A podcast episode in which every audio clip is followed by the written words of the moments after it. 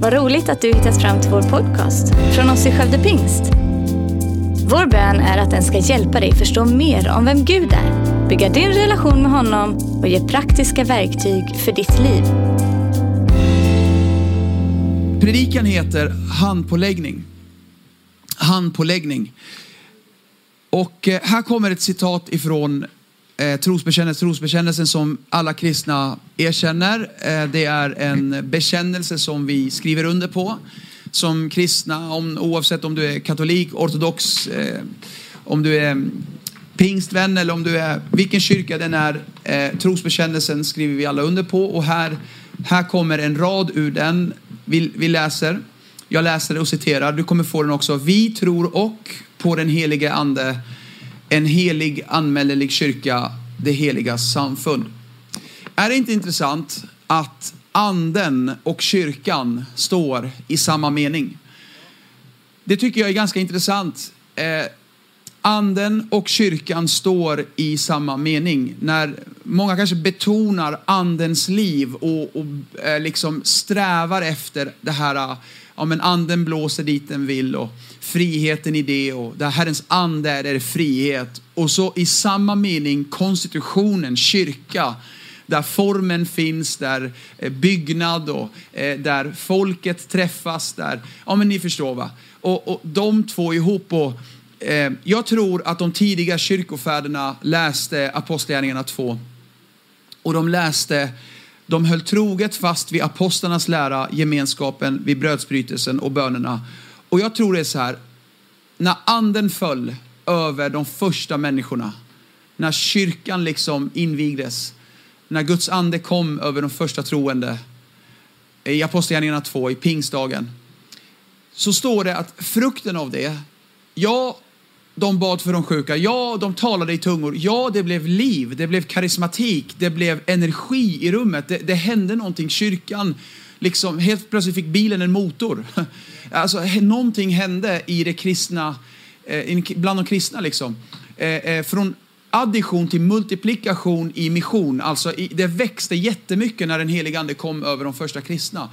De gick från, från 120 personer till 3000 på en dag. Det, det växte jättemycket när den helige ande kom till kyrkan. Och det som slår mig, det är att ja, det kom, men frukten blev att de höll troget fast vid apostlarnas undervisning, gemenskap, brödsbrytelse, böner. När anden kommer, när det blir powerful i livet, när när, när Guds ande kommer över en troende så blir vi inte spretiga utan vi blir enade.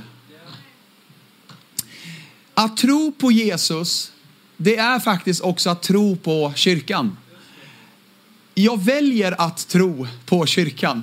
Ja, du kanske hör saker, ser saker där det går fel och man möter besvikelse och eh, eh, ledare sviker och eh, erfarenheter kan vara tuffa och tråkiga. Människors åsikter Eh, dåliga rapporter. Men oavsett så väljer jag att tro på kyrkan. Varför då? För jag tror på huvudet, Jesus.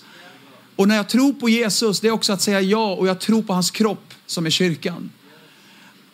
I fredags så predikade jag om, eh, om dopet, om Bibelns tre dop. Och, och, och jag tog bilden av, av eh, hur Gud vill lägga en grund i våra liv hur eh, Paulus i Hebreerbrevet beskriver att det finns en grund, sex stycken grunder, grundläggande saker i vår tro. Och, Eh, låt mig bara snabbt citera ifrån det igen. Hebreerbrevet 6, vers 1-3. Låt oss lämna bakom oss de första grunderna i Kristi lära och föras mot fullkomningen. Och inte lägga grunden. Och så kommer det två ämnen. Och, och jag, jag klippte bort dem för att jag ville betona de två nästkommande och inte lägga grunden. Och så står det det tredje då. Det undervisningen om dop och handpåläggning. Undervisning om dop och handpåläggning. Så hör nu. Fredags handlade om undervisning om dop och idag handlar det om handpåläggning. Tänk att handpåläggning radas upp som grunden i tron. Det tycker jag är intressant. Jag har många gånger tänkt varför. Varför är handpåläggning, vad, vad är det för ämne ens? vad kan det handla om eller betyder det någonting? Varför handpåläggning? Jo, jag tror så här och snälla, snälla hör mig. Det här är superviktigt det jag kommer säga nu. Till varje kyrka som lyssnar, till varje troende broder och syster eller om du inte ens kallar dig kristen, snälla hör det här. så att du förstår någonting om Guds rike. Allt, nästan allt i Guds rike överförs relationellt. Du kan inte förvänta dig att, att få saker av Gud i välsignelse, i auktoritet, om inte du också har relationer. Relationer, är, varför står handpåläggning som en grund i den kristna tron? Jo, för att saker överförs relationellt. Gud verkar, in, Gud är inte idol, Gud är mera körslaget, han kommer i grupp. Det är grymt att lyssna online. Det, det, är fantastiskt att vi kan mötas på det här sättet. Då. Vi ordnar det med hubbar och grejer. Men hör, hör, det är helt annorlunda att mötas med andra troende i samma rum. Det, det, finns många saker Gud inte kommer göra i ditt liv om inte du, du står kopplad med andra kristna. Om inte du ställer dig under ett ledarskap och drar från det ledarskapet så att det också kommer över dig. På engelska säger man så här, God is into relationships. Alltså inte bekväma relationer som råkar knacka på dörren, utan jag menar intentional, alltså de som är committade, committade relationer. Gud älskar det.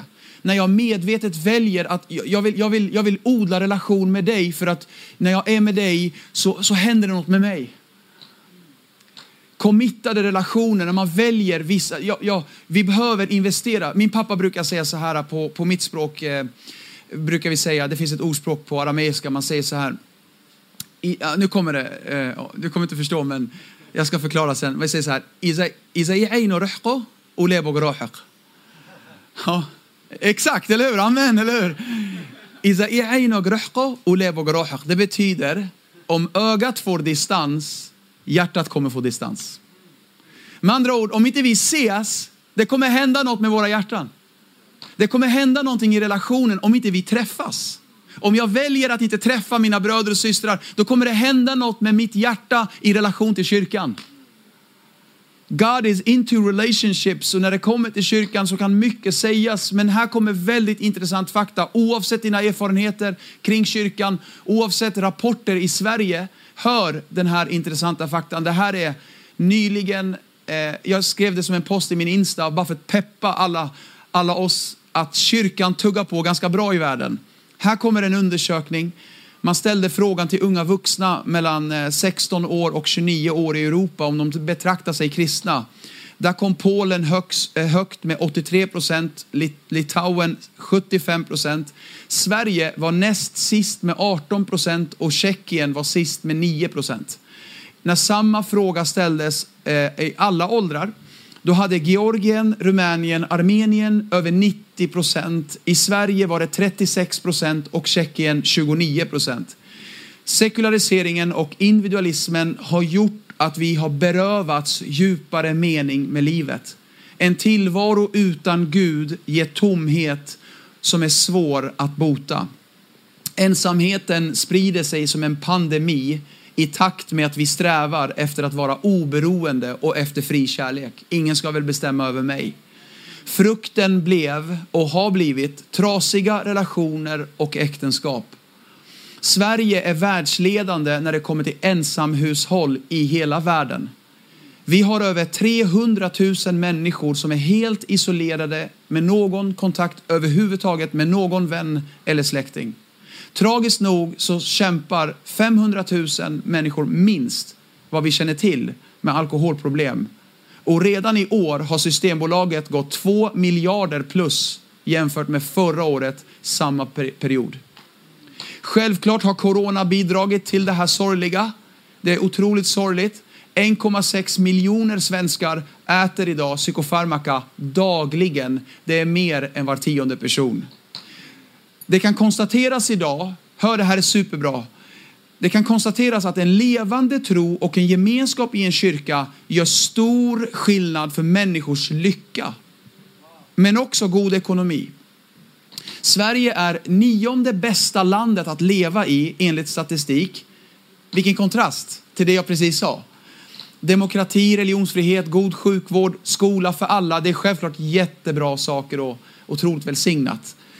1960 avskaffades kristendomsämnet och ersattes med allmän religionskunskap. Det här trots att två miljoner namnunderskrifter kom till regeringen i protest mot beslutet. ett medvetet beslut att ta ett steg från den tro som har dominerat vårt land i tusen år. Det råder inga tvivel om att den kristna tron, trots allt det jag har sagt, växer globalt sett.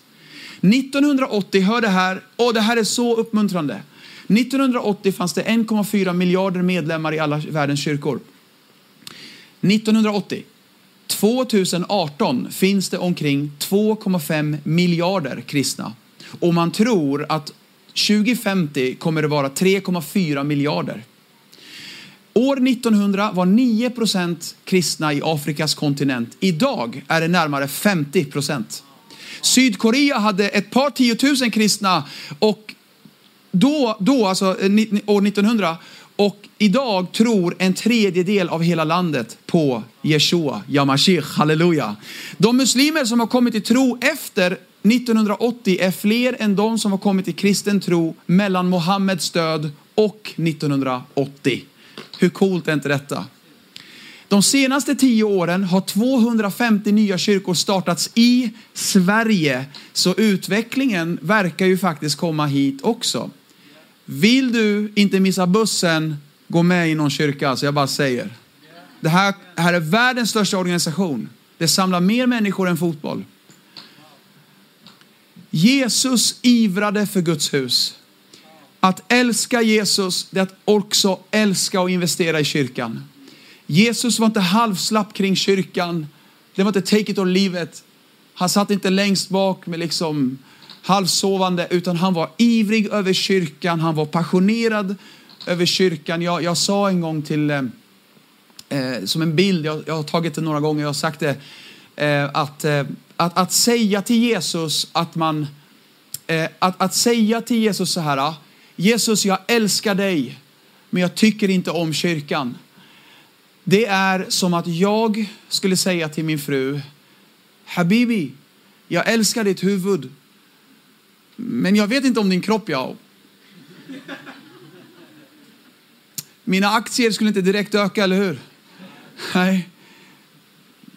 Lika kränkande är det för den helige ande när vi säger jag älskar Jesus, men jag gillar inte hans kropp.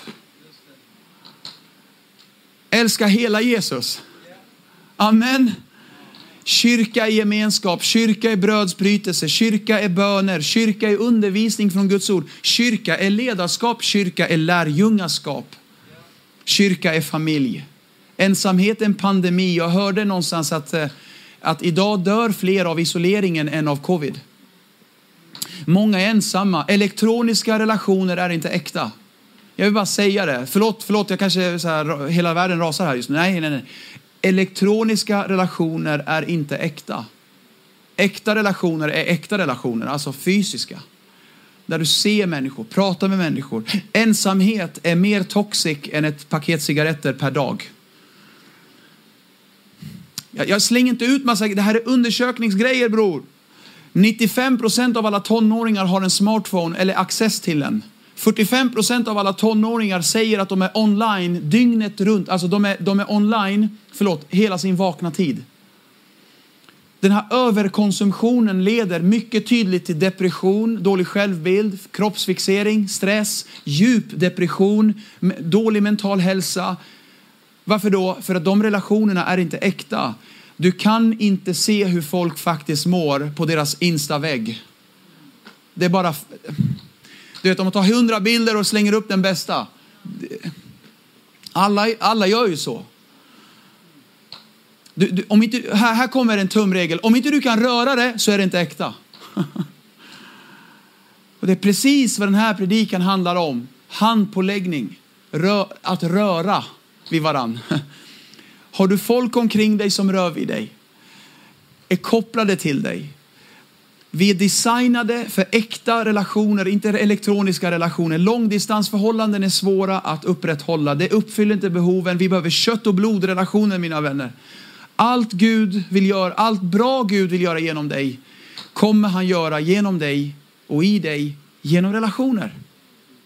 Relationen till honom själv, men också relationer till bröder och systrar. Matteus 22, mästare, vilket är det största budet? Han svarar, du ska älska Herren din Gud av hela ditt hjärta, hela din själ, hela ditt förstånd. Det här är det största och främsta. Sen kommer ett som liknar det. Du ska älska din nästa som dig själv. På dessa två bud hänger hela lagen och profeterna. Jag tycker det här är jättebra vers alltså. Det sammanfattar hela Bibeln. Jesus, vad är det viktigaste? Vad är det största? Han säger älska Gud, älska människor. Älska Gud och älska din nästa. Ibland har jag tänkt när jag, var, när jag läste här Bibeln, vad skönt det skulle vara om man kunde sammanfatta allt till två meningar. Så här, oh, det är så komplicerat med Mose lagar, det är, så, det är så mycket att läsa du vet. Mycket att hålla reda på. Vet du vad? Håll det enkelt. Älska Gud, älska människor, that's it. Jesus sammanfattar hela Bibeln här. Hör, älska Gud, älska människor. Här kommer en annan formulering. Relationen till Gud, men också relationen till människor. Du kan inte klara livet utan relationen till Gud genom hans son Jesus Kristus. Men hör, du kan inte heller klara det här livet utan eh, fysiska, riktiga relationer med bröder och systrar. Relationen till människor är liksom hälften av vad Gud har tänkt. Ibland har jag slagits av hur folk har kommit till kyrkan, sjungit med i lovsången, hört predikan och dragit snabbt. Nej, nu, nu, nu, nu, ställer vi oss upp och då, då tillfälle att gå.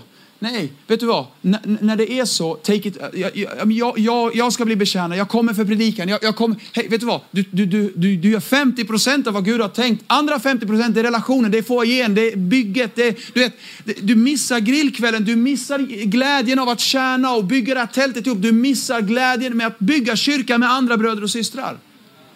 För vet du vad? När du har de här relationerna med andra, då betjänar också Gud dig. Gud möter dina behov när du har relationer med andra. Du vet, om, om, bara, om, bara om det bara handlar om Gud, Gud, Gud, då är det 50 procent av vad Gud har tänkt. Den andra 50 procenten, det är människor, relationer med människor. Du kan, inte slippa, du kan inte undgå det. Gud vill att du ska leva i relation med andra människor. Att du ska ge dig till ledarskap. Att du ska våga lita på människor igen.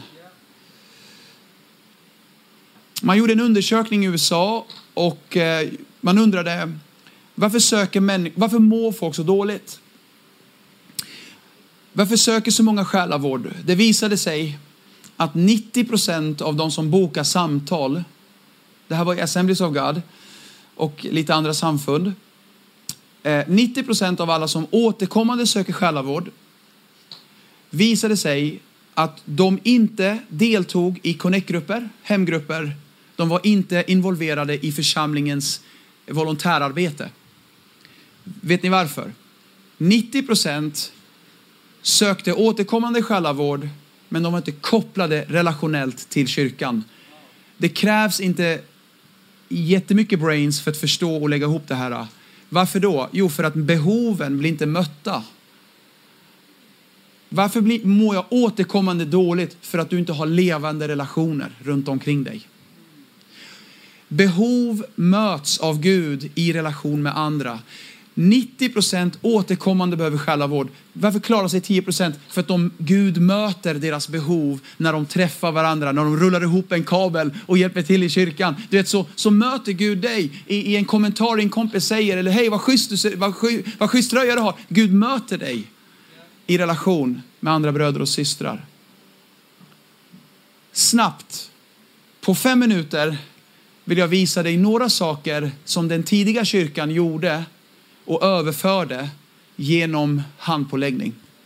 Nummer ett, helande. Lukas 4.40. Eh, vid solnedgången kom alla till honom som led av olika sjukdomar och han la händerna på var och en och botade dem. Jakob 5 säger också att kyrkans ledare ska lägga händerna på den sjuke och trons bön ska bota den som är sjuk. Visste du om att ibland kommer inte Gud hela dig förrän du tar hjälp av andra troende? Ödmjukhet och connection är mycket viktiga grejer i Guds rike. Gud vill inte ha dig för dig själv. Gud vill ha dig i familj. Det andra som överfördes genom handpåläggning var välsignelse. Nummer två, välsignelse. Markus 10. Jesus la händerna på barnen och välsignade dem och sa, de tillhör himmelriket. Han sa, man kan inte ens ta emot Guds rike om inte man gör det som dem.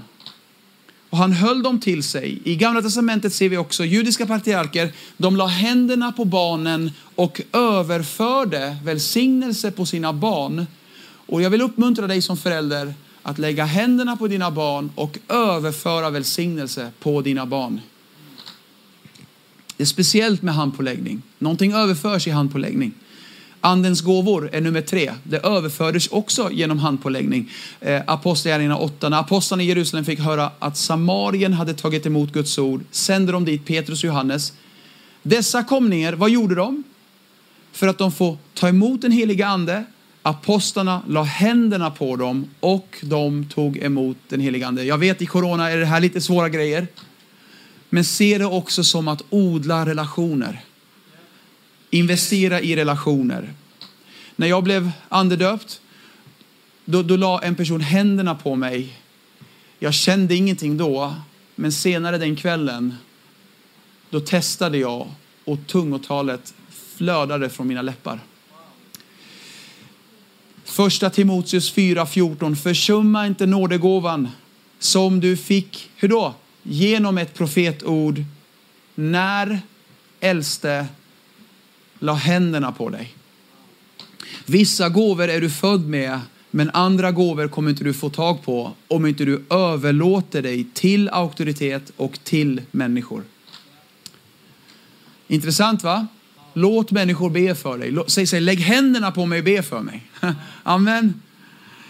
Nummer fyra, auktoritet. Apostlagärningarna 6. Man bad för hjälptjänster, man gav dem auktoritet. Första Timoteus 5.22. Var inte för snabb med att lägga händerna på någon. Har du läst det? Var inte för snabb med att lägga händerna på någon. Jag har många gånger tänkt, vad betyder det där? Jo, ge inte bort auktoritet före du lär känna personen. Var inte för snabb. Var säker på att de testas innan du lägger händerna på dem. Du kommer brista i auktoritet i somliga områden tills någon lägger händerna på dig och lägger auktoritet över ditt liv. Amen. Nummer fem, andligt beskydd. Apostlagärningarna 13. När de tjänade Herren och fastade sa den helige Ande, avskilj Barnabas och Saul åt mig, för jag har kallat dem. Då fastade de och bad och la händerna på dem och skickade iväg dem. Paulus och Barnabas drog inte bara iväg, vi ska dra i, nej, nej, nej, nej. Be för oss, lägg händerna på oss, avskilj oss. Vet ni vad det gjorde? Jo, de visste, vi lever i en ond värld. Fienden är hård. Fienden vill stoppa alla, särskilt de som tjänar Gud. Särskilt de som vill tjäna Gud. Fienden gör allt för att slå sönder de familjerna som vill tjäna Gud. Därför är det viktigt att stå under auktoritet. Det är som att stå under ett paraply när det regnar.